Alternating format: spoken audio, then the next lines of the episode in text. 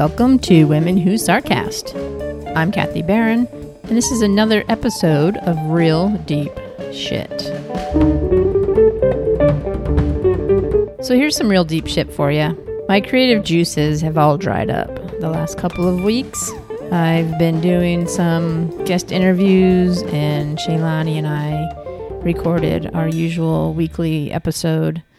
But as far as my own solo episode, real for real deep shit, I've like bone dry. It's like this shelter in place has gotten a chokehold on my creativity. And, you know, I'm not good at karate. I don't know anything about it. I don't know how to get out of it. I don't understand it. And the oxygen to my brain is slowly diminishing, and I'm about to pass out. So that's kind of how I feel right now creatively.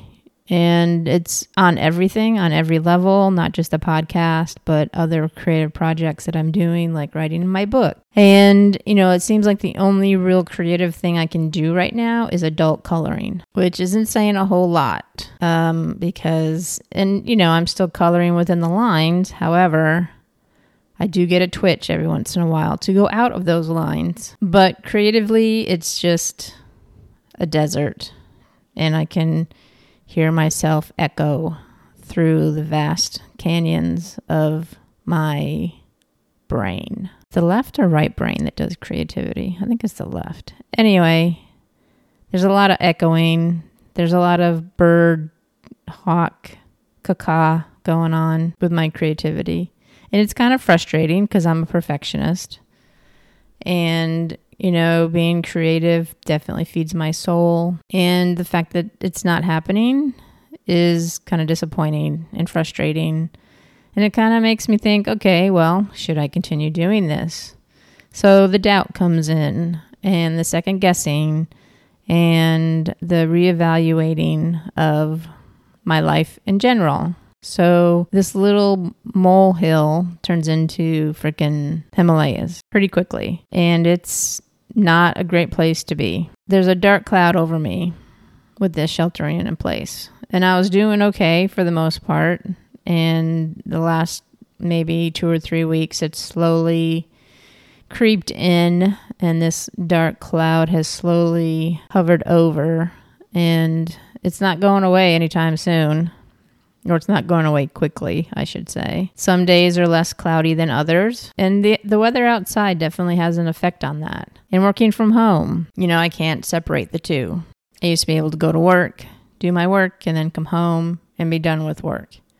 And it's not to say that I'm working around the clock at home, but it's that energy of my job being at home that you can't really get away from because I can see my work computer. I can see my work stuff all the time. And it's in the same room as, you know, my living situation. So it's not like I can put it in a closet somewhere, although I probably could put it in a closet.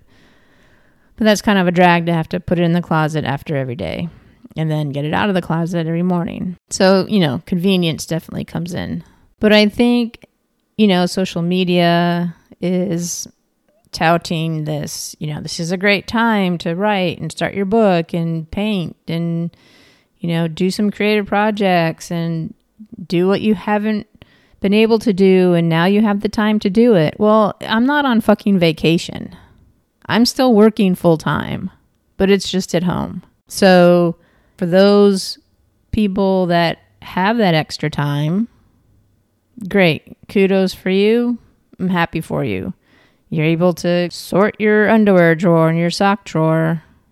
That's great. But I just don't have the brain power sometimes to be creative. And doing these solo episodes is hard enough as it is going out of my comfort zone.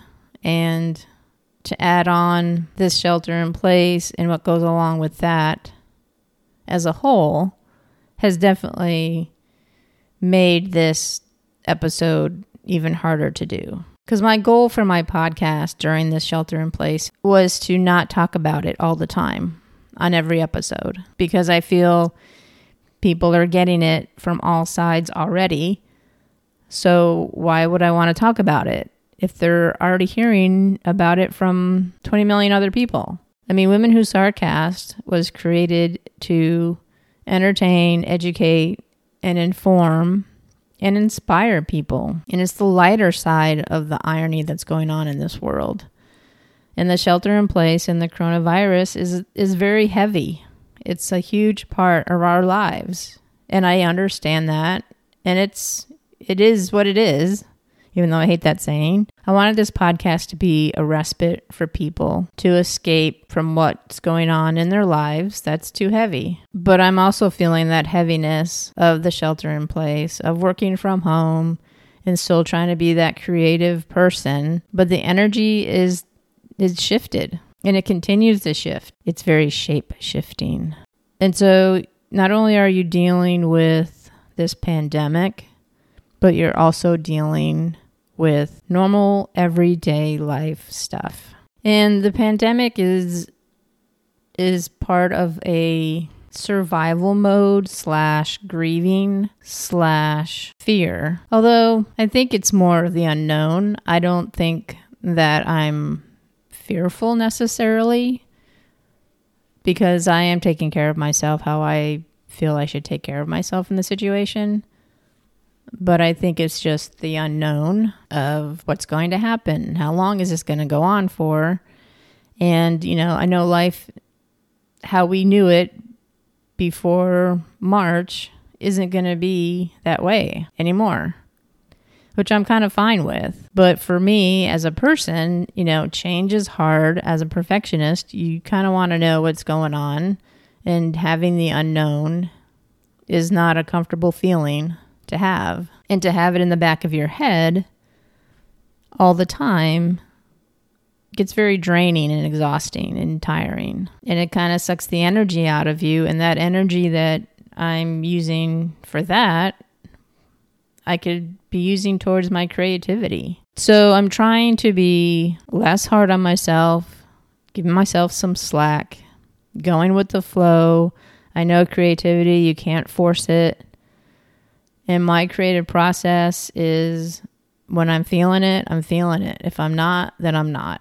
I'm not going to force it. I'm not going to create something that's shit just because I need to create something. And I've also been trying to exercise, which is another thing that I haven't been doing enough of because I work from home.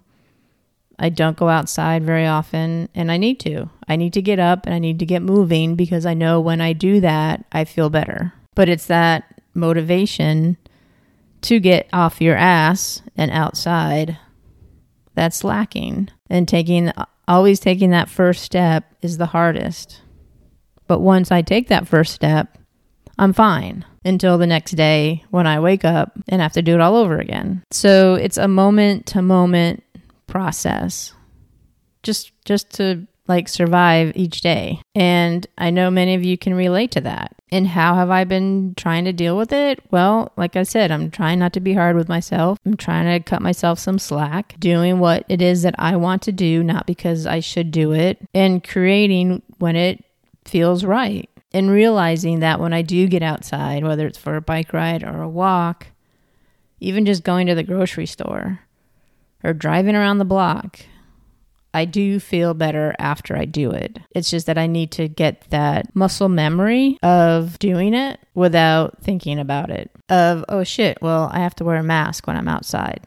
So it's almost like I'm making excuses as to why I can't go outside because it's such a freaking hassle. Well, it's not really a hassle. I just, you know, just need another excuse not to go outside. And now that the weather is getting nicer, there's no excuse not to go outside. So I don't know how you deal with these situations in your lives. I would love to hear how you handle the down, cloudy days that you experience. I know that we're going to get through this. I have no doubt of that.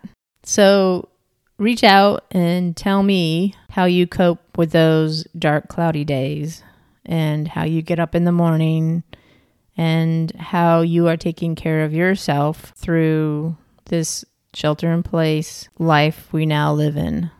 You can send your ideas, suggestions, comments, questions to women who sarcast at yahoo.com. You can find us on social media at Twitter and Instagram. And you can also look for us at patreon.com backslash women who sarcast. I greatly appreciate your listenership and your support, and tune in next week for a guest co host that you won't want to miss. Thank you for listening to Women Who Sarcast and Real Deep Shit. Show music provided by Mike Imbassiani. You can find him at MikeImbassiani.com.